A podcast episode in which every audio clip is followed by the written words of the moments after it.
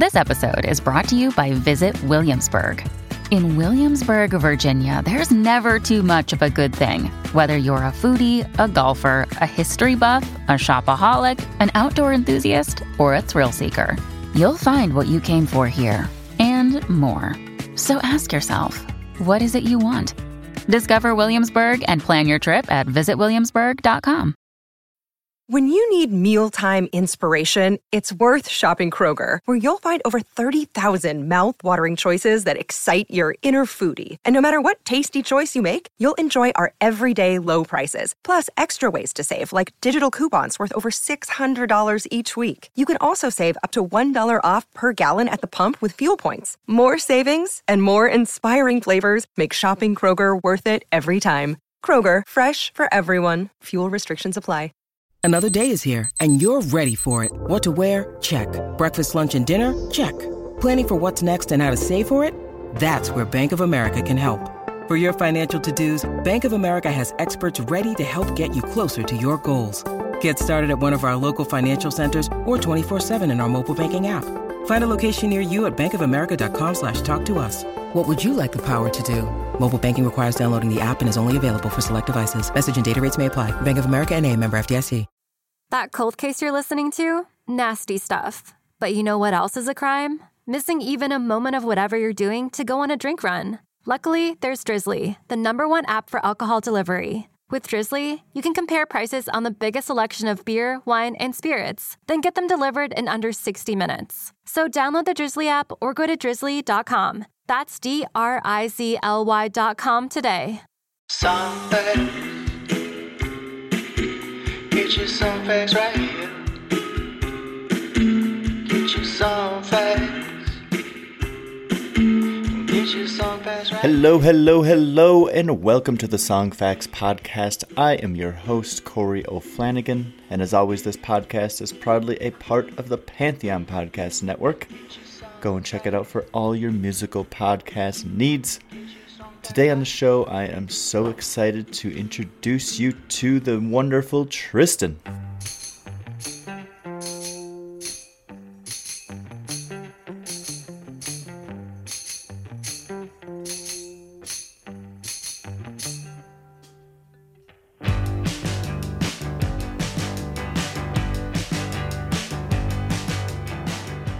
Just love that opening guitar groove. So good. Before we get into it, I just want to say take a second, hit subscribe, tell a friend, leave us a five star review. Feedback is king. We love to see it, and thank you so much for listening. Well, today's episode has been a long time coming. I first heard the name Tristen on this show last year when I interviewed Aaron Lee Tasjan. After taking a deep dive into her music, I knew that she should be on the show, so here we are. Tristen came to Nashville years ago as a confident young songwriter, and we chat about that journey, her latest album release from last year called Aquatic Flowers, and I learn about Louis Anderson's views on paprika. Pretty interesting stuff. Our conversation, like her lyrics, have depth, are fun, and really just leave you wanting more, so please help me in welcoming to the Song Facts podcast the lovely Tristen.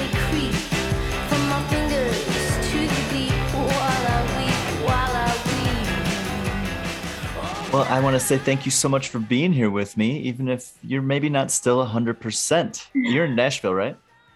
I am. And it seems like you've been there for quite a while. I'm wondering, and I always wonder this because it's such a hotbed for so many different types of music, even though country is the main one that it it gets the attention for. But what is it about that city that's such a draw for musicians and songwriters, in your opinion?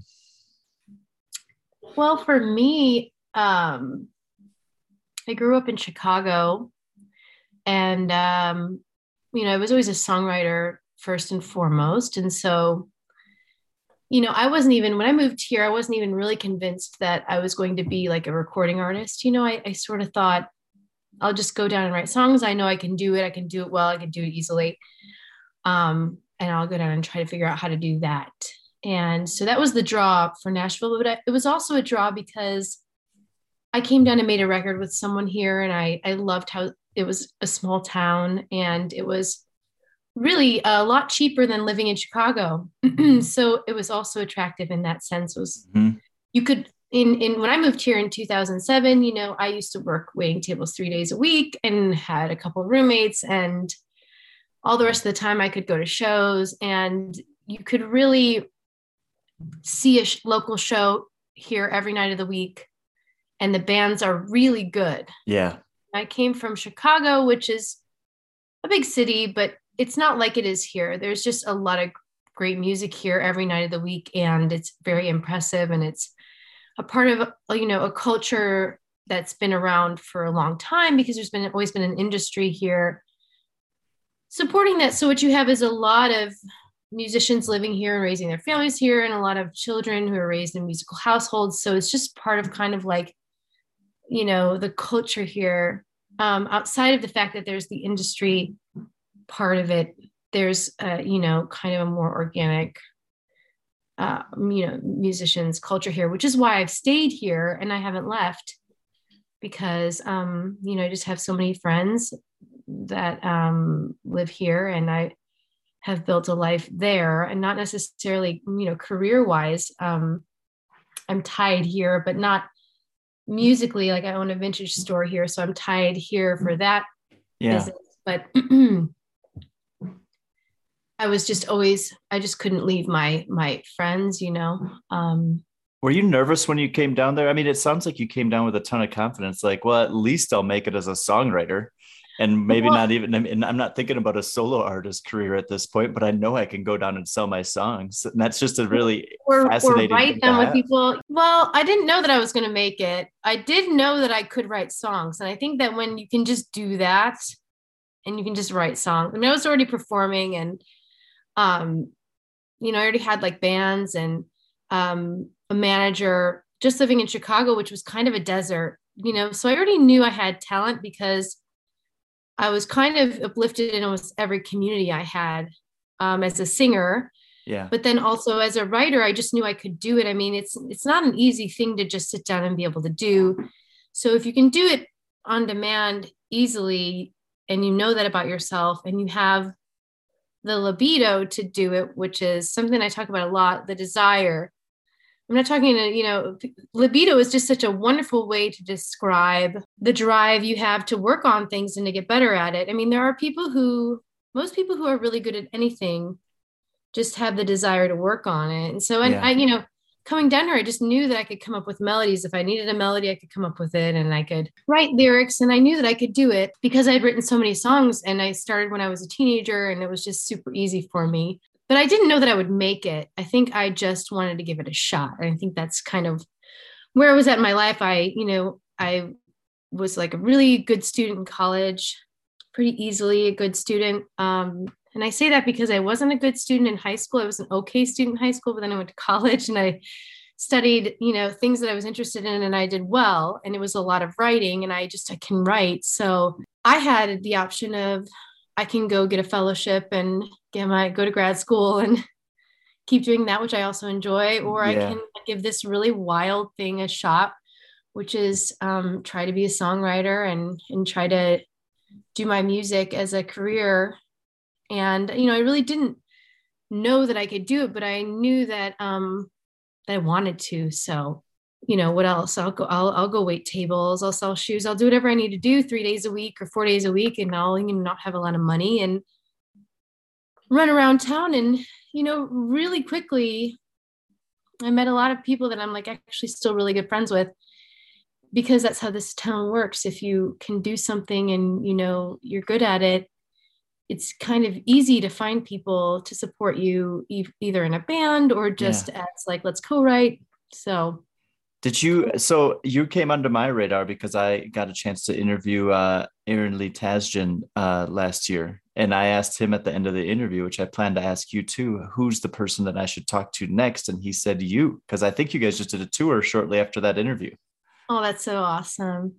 Um yeah he's great. No i met aaron i feel like aaron and i really connected.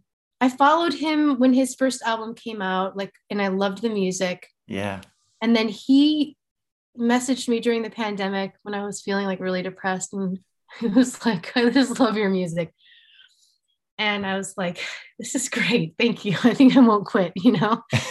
um, and he's just so wonderful that way. And I really needed to hear that from somebody, you know, at that point, because, you know, it was just so isolating and everybody didn't know what was going on. And it's just hard. Um, That's really amazing. I literally just read something, and I'm sorry to interrupt, but about just like uh, just mental health in general, and just like the idea of just sending out a short little message like that to somebody, even if it even if it gets you don't have to care if it gets through just the idea the process of doing it can be so uplifting for you and for them if they end up reading it and it's just these small little things that we can do as a community to to help each other out through these crazy times. So i'd love to hear that kind of thing.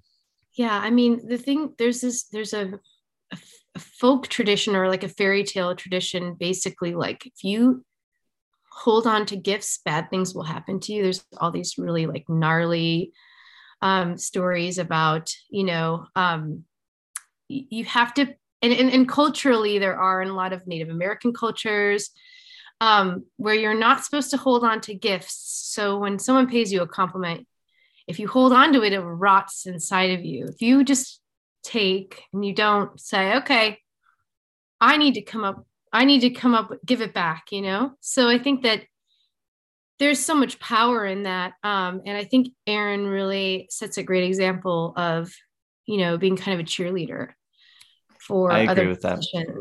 And um, I just respect it so much. Um, and it inspires me to be that way. And it's just a way to really, you know, every we've only got each other at this point. Yeah.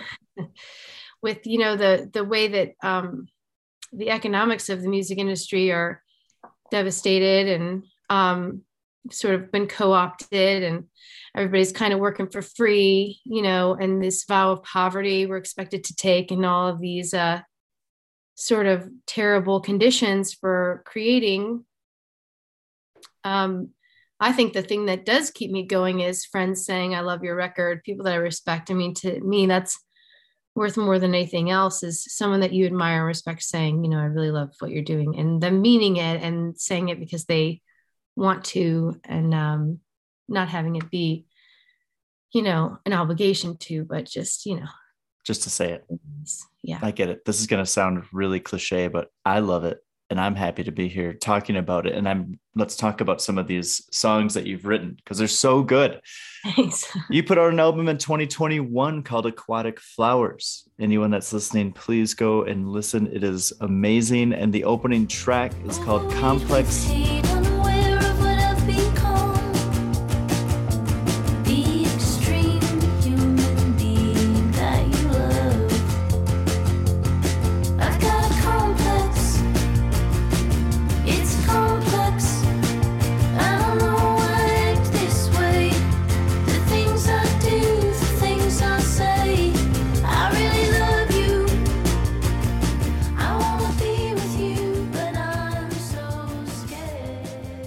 I just have to know what the story behind the song is. And is it a self reflection? Oh, they're all, I mean, ultimately, they're all self reflections. Yeah. Um, even if you choose, I mean, even by like what stories you're choosing to tell, like that editorial process, it's like, why is that important to you? You know, why? why Well, there's a reason that you're choosing to tell that story, right? right? ha- Even yeah. if it's a story you've heard from someone else, why did it stay there? You know, and and for me like uh, and and people talk like they talk shit about saying content being relatable which i don't think it needs to be relatable but i Yeah. do think that when i hear things over and over again and i come to the same lines and conversations you know and ideas over and over again that they do stick out they are more likely to become a song but i think complex i mean i spent a good year so being very much into Jung. And um you know listening to my my favorite podcasts this Jungian life which is just an incredible podcast. Um and you know I think that starting about like 27 I did some eastern philosophy to get some self-work and some understanding and self-awareness to try to like the way you know life works where you kind of get hit over the head with the same issues until you address them right and some people they just get hit over the head forever. Nonstop, yeah.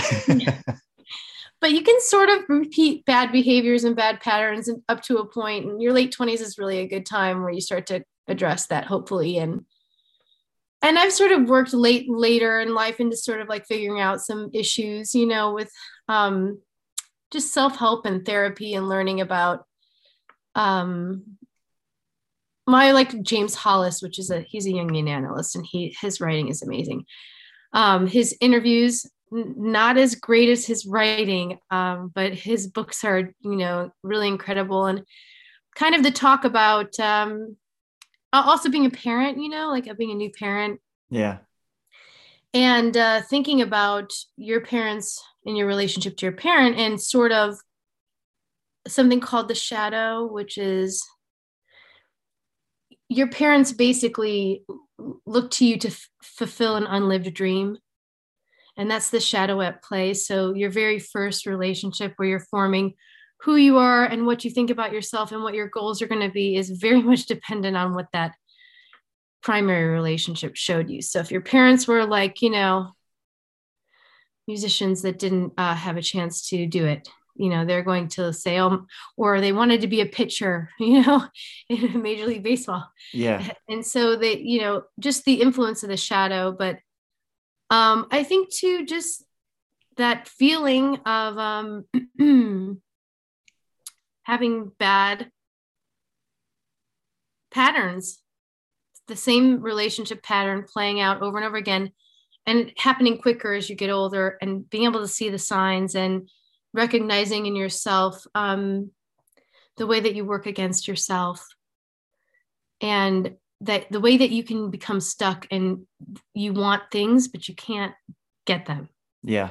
because you're you're stuck in patterns and um, i was listening to a louis anderson rest in peace uh interview and he was talking about how his father being an alcoholic was like nuclear fallout. Like you don't like when you have abusive parents or parents who um a narcissistic parent or you know you have any of those dynamics in your house it's like your skin begins to melt when you're in your later Mm. in your late 20s you know?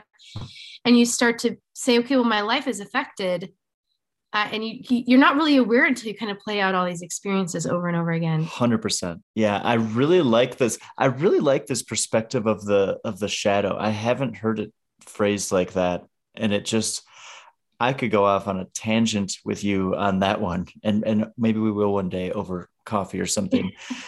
But let's let's keep going about there's 11 songs on this album and one of the things that i'm the creative process is such an interesting thing to me. And i know it's just different over time it's different for every song for every album but i'm wondering if these 11 songs were kind of written in a flurry of creativity or if you were just like plucking them out over time. Um i'm kind of a steady writer. Even if i'm not really like sitting down i kind of keep track of things you know so that when i do go to to write i have some stuff to work with. Because i can't just sit down and like a lot of times it's i can sit down and finish something but a lot of times like the initial seed of inspiration just happens. Like i'm giving my kid a bath and i'm like what's this? I'm singing I'm singing this thing you know? And like the voice memo has him in the background going mom this truck is you know i'm like so um but uh no the, the process for that album was um a little different than the other albums where i've sort of spent the last 12 years kind of getting my process to a place of like comfort for myself you know with trial and error. And um, one of the things I did on Sneaker Wave, which is the record before this one, Mhm. was go in with uh, 30 songs and have two week sessions. And come out of two weeks of sessions with like a lot of stuff that was hard to finish. And then maybe like eight of that lasted or like kept my interest. And then I like wrote three more and finished it. You know, like Yeah. that album was, it was too much to go in with because I was so cut off between like writing and recording. So then we, every, in between albums, we usually do this uh, request cover thing where our fans can request covers, and then we like make a really quick recording of it, and they can dedicate it to somebody. It's it's really cute. That is really we- nice. Yeah, it, it puts this. It's like this exercise for us, though. We have a day to do it, and we do all these covers, and it's really fun. And um, but through that process of, for this record, we said, look, we're not going to bite off these huge chunks of music. We're just going to pick a couple songs, have sessions, finish them. Pick a couple songs, have sessions, finish them. So we really were only working on two to three songs at a time. And um, I always try to record, you know, 15 or 16. And for all the little problem children, there's some great songs that just like you get in the studio and like something cooks wrong and and you get to like the final stages and you're like, ooh, a little too much paprika in that one, you know. Just we're forcing the issue here. right. So um another Louis Anderson reference because he thinks paprika is the funniest spice. paprika. Um, oh, put some paprika on it. Um, oh, look at anyway, the you got some northern in there. I do. I have. Oh, that's where I'm from. I mean, I've lost a lot of it, but it comes out every now and then when I'm really Me tired. too. If I have uh, wine or whiskey, usually my northern Wisconsin roots flare up. Um, I, want to go back a little bit into your catalog now, in a song that really caught my attention. I, I was just doing some work this morning and going through and listening to your stuff, and "Baby Drugs" is just a song that I just absolutely love.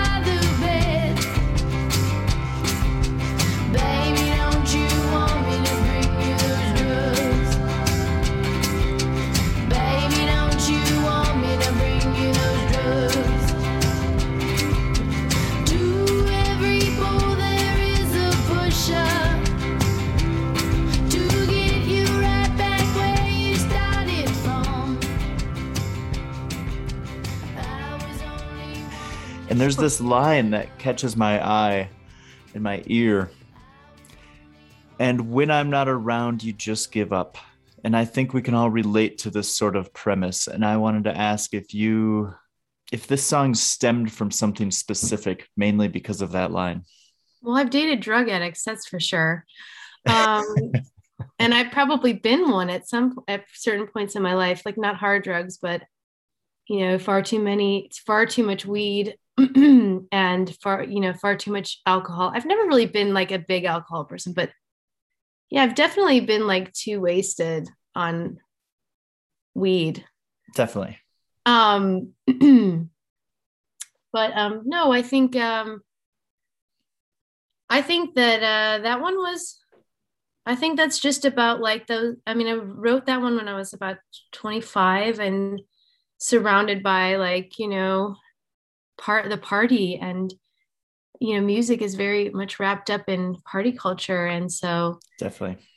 you can find yourself even if you're kind of a strong person or a you know a, a strong inner maybe you're not an addict i wouldn't consider myself an addict but um you know in, falling in love with an addictive person and enabling them and playing along and trying to be cool and trying to be hard and play into the culture of addiction that's considered rock and roll or whatever Stay tuned for more Song Facts podcast right after this. Music. Everyone loves it. But who listens to the lyrics? We do. She doesn't live in a shantytown. She lives in capital S shantytown. Yeah. You put patches from old shantytown on a resume, you're not getting that job. You know what I mean? On the Story Song podcast, we break down the lyrics you've heard a thousand times. Go So- to Barnes and Noble, twenty bucks. Farming for dummies. Right. Chapter one, don't farm at night. Chapter two, don't farm in the winter. Yeah. The index is just like Blizzard. See also don't. We also look at the history of the song. So the Monster Mash is on the R&B chart. Yes. Clearly, it should be on the Monster chart. Oh, it was, it was number one on the monster. okay, Oh, Chart. good, good, good. good. The Story Song Podcast. Find it wherever you download podcasts. Does picking an outfit have you running a little too fashionably late? We get it. Great taste takes time. That's why Drizzly, the number one app for alcohol delivery, has your back with the largest selection of beer, wine, and spirits delivered in under 60 minutes. Convenience never goes out of style. So if you need to spend some extra time in the mirror instead of at the store, download the Drizzly app or go to drizzly.com. That's D R I Z L Y.com today.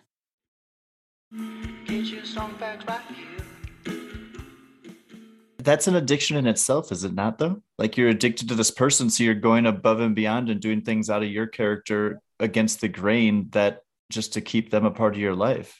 You're an enabler. Oh, for sure. Like a love addict, for sure. And on top of that, it's a very strong relationship with, between the addict and the enabler. And so if you do have it a little bit more together, um, and you do enjoy being in a caregiving role or caretaking role, which I think I fall into, um, and you find yourself surrounded with extremely creative people who a lot of times is very much mixed in. Um, you do find yourself in an enabling role, and that's kind of the whole vibe of baby drugs.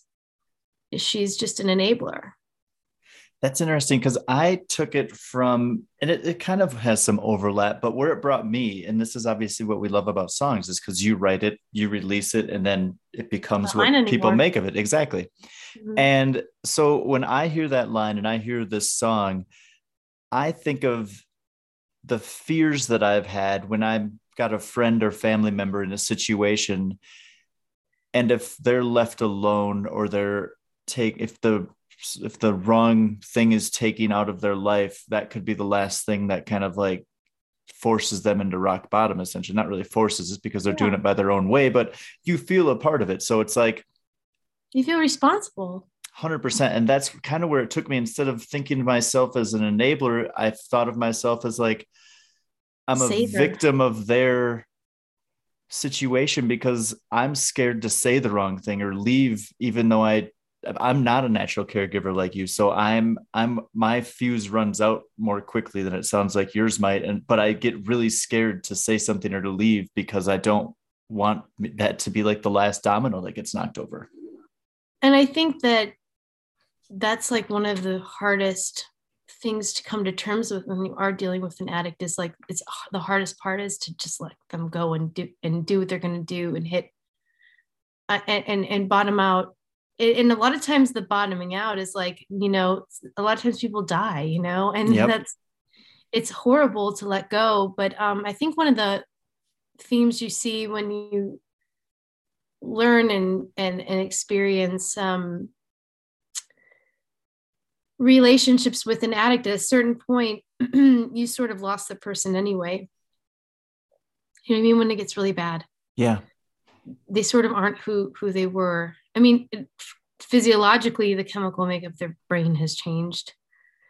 But also you know they're stealing from you. They're li- they're lying. They're manipulating um and they're just kind of you know uh just they just end up taking a lot you know? So but i think it's totally natural to feel like you could save somebody and to still love somebody despite all of those things and for it to be actually the hardest thing to do i couldn't imagine if it was a child i just keep thinking of this movie i saw with steve carell as the father and his son's a meth addict and i can't remember the name of oh beautiful boy Okay. and um, I just keep thinking of that when we're talking about it now, but I just couldn't imagine it being your child because ultimately, like the entire basis of your relationship is feeling responsible for them, Yep. keeping them safe. But you would have to actually at some point let Release. them go. Yeah. You've got to, you, that's the thing is like that to me is where, um, that where baby drugs brings me is just the power to remove yourself from the equation and let that person go and be and know that you're going to probably feel guilty if something goes wrong or or it goes badly but they're still choosing their own path and Baby drugs, though, is like still a naive young girl thinking that she can save him.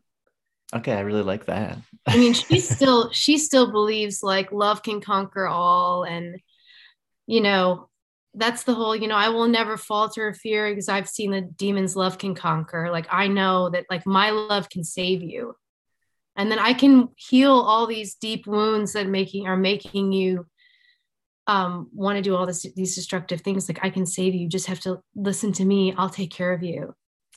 You know? And i've seen marriages that are 50 years old that the wives are still protecting and protected the husband from the children and there's a, a lot of huge lies happening there that just stay you know?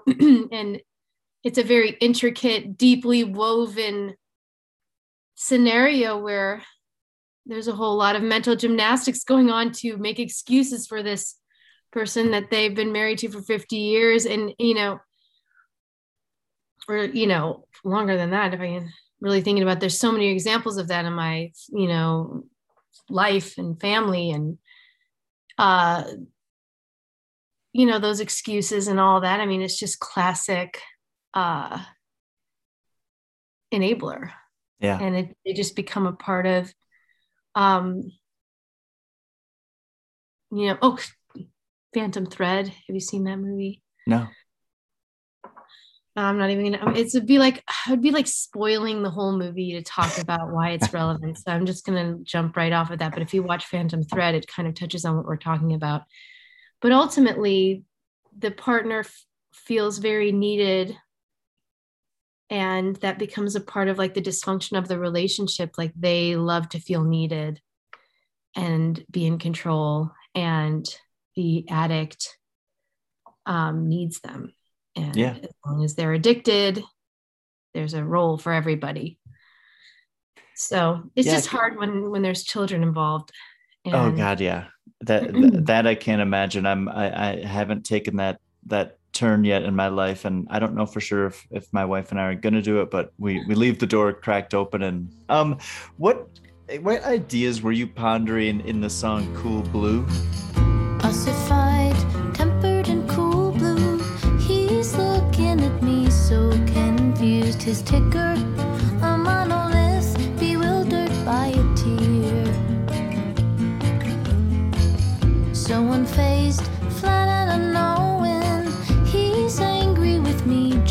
showing a red thread of wild emotion, punch drunk by my mood. Well, Cool Blue is about a woman who falls in love with a statue. So um, I just kept thinking of Ozymandias, that Percy Bysshe um, poem about the statue.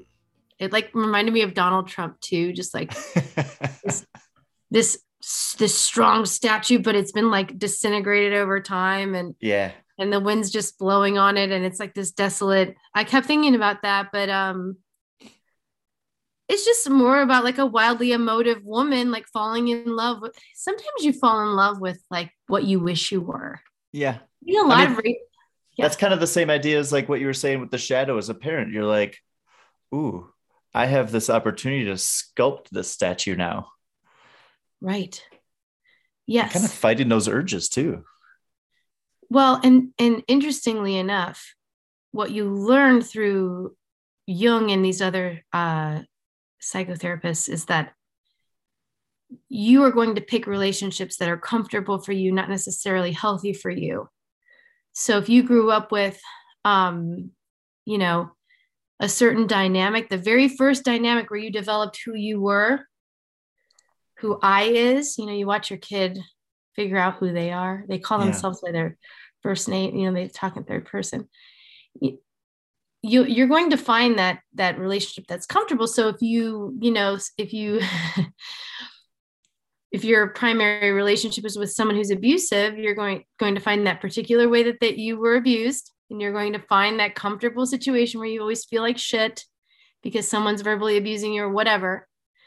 And um, rather and and and then you hate it and you're unhappy and you're trying to figure it out. So you know, realizing that you're not picking partners based on what's good for you, but you're picking partners based on what's comfortable for you, how you're used to feeling about yourself it'd be a big re- revelation but back to cool blue um i thought i was very into the idea of the idea that we sometimes fall in love with like the- an ideal person who's not who we are and i think that for me i definitely picked somebody that was way more stable than i was so that i could because i felt it was just more attractive than they're like you know the self-loathing comes out when you pick your partner you're like oh So, um, but um, yeah, I mean, it's just, it's also wondering like where those emotions go. Because if you meet children, I mean, I, some people are more emotional than others, but um, if you are like, do they do they just get stuffed inside and then they come out in other ways? You know, Yeah. road raging, you know, or whatever people do for fun. Or I was also Twitter. reading about it in box culture where they they someone did a study and was determining that that it was actually sports were so popular with in male culture because it's the only acceptable place for men to be emotional Wow. in society. Wow. So um I really am interested to dive into that a little bit. Wow. That's crazy, isn't it? Like you see all these guys raging out, like playing sports, and that's the only outlet they have for all these emotions. And then the rest of the day, they just sort of stuff them down. Because I'm like the kind of person, and I've met all different people. Like I know very intimately friends that process things way slower, so they have all these emotions and they come out in a different way a month later. But I'm not Yeah. like that. I'm like, whoosh, like right, right when it's happening, it's just coming out at everybody and then it's gone and i'm fine you know so it um i think that that that song is definitely very autobiographical and also um just sort of the challenge of being a really emotional passionate person um and trying to explain that to somebody who's very stoic and hardened and stiff upper lip and um that dynamic just seemed like really I just imagined like Medusa and then like some crazy lady and then like this really stoic, cold, hard man, you know, and how that works out. Um yeah, but It's you really often feel like an alien, you know, you feel like you're totally just this like crazy person. Um, but then you get around someone who's as emotional and wild as you and you or wilder and you're like, oh, I got it together. Yeah. So I like the idea of you putting these, like a lot of the descriptions that you're giving me are these seemingly images that come in, and then you just verbalize lyrically your way around it. And uh, I completely understand that now with Cool Blue. I've got one more question. I think you know what it is because I kind of mentioned it. But before I ask, I just want to say thank you so much. This was um cathartic. It's You're one of the reasons I love to do this, just chatting with people and, and getting into some depth and nerding out on some of your lovely music. So thank you so much. Uh, you know, you you listen to a lot of music, I imagine. You're a fan of music. Who should I be talking to? Who's who's who do you got your ear to the ground on that um would be an interesting uh, person in terms of songwriting? Um, oh, I'm like absolutely obsessed with Cate Le Bon. Make it I don't know if you oh god. She's amazing. She's like um I don't know, she's like the closest to Bowie you'll get these days. Ooh, I like Um, that. Love her. Very, very like simple arrangements, but like these amazing melodies. Um, you should talk to Erin Rae. Um, she's great melodies, great songwriter. She's got a new record out too. So Perfect timing. imagine she'll be doing this kind of stuff. Um, and then oh gosh. Uh, oh, the Colonel. Okay. Yeah, he's amazing. He's from uh, Jackson, Tennessee, and he's just like uh, the closest to Buck Owens I think you can get these days. Um, great songwriter, and yeah, those are my top three like for this week. That's perfect. And I'm guessing that that would, if, I, if we talked a week from now, we would have talked a week ago, that might have been different. And uh, the same holds true with me because I, I try to listen to as much as possible. Um, and it just keeps me going. I think that that's one of the things that we have this access to information now that it's almost overwhelming to think about trying to find new music. But if you really like focus and you just allow yourself to like go down a path, you can, you can keep on it. And, um, and that's why I love it finding people like you and you share with me more people to go with. So thank you so much. You're welcome. Thanks for having me. Thank you so much to Tristen for coming on the show and giving us some of her time. Just absolutely have fallen in love with this music and her lyrics. Go check out that album, Aquatic Flowers. And as always, for the stories behind the songs, go to songfacts.com.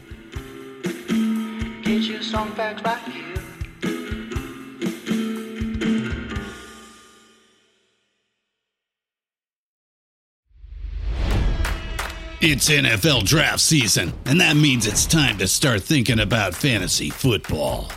FantasyPoints.com features industry leading experts and prognosticators using proprietary hand charted data to help you score more fantasy points. FantasyPoints.com is the place to go for whatever kind of fantasy football you play. Whether you play fantasy football, daily fantasy sports, or do a little bit of everything, Fantasy Points has the meticulously researched content to guide you to victory. And why wait for the fall? Fantasy Points also covers the new spring football league, the UFL. Join the guru, John Hansen, Scott Barrett, Joe Dolan, and other massive names in the fantasy football universe with an exclusive offer. Use code Pantheon for 15% off any fantasy points package, including the all in package, with access to every article, tool, and data nugget that Fantasy Points has to offer. That's fantasypoints.com and code Pantheon for 15% off at Fantasy Points. Fantasypoints.com, code Pantheon. Score more fantasy points.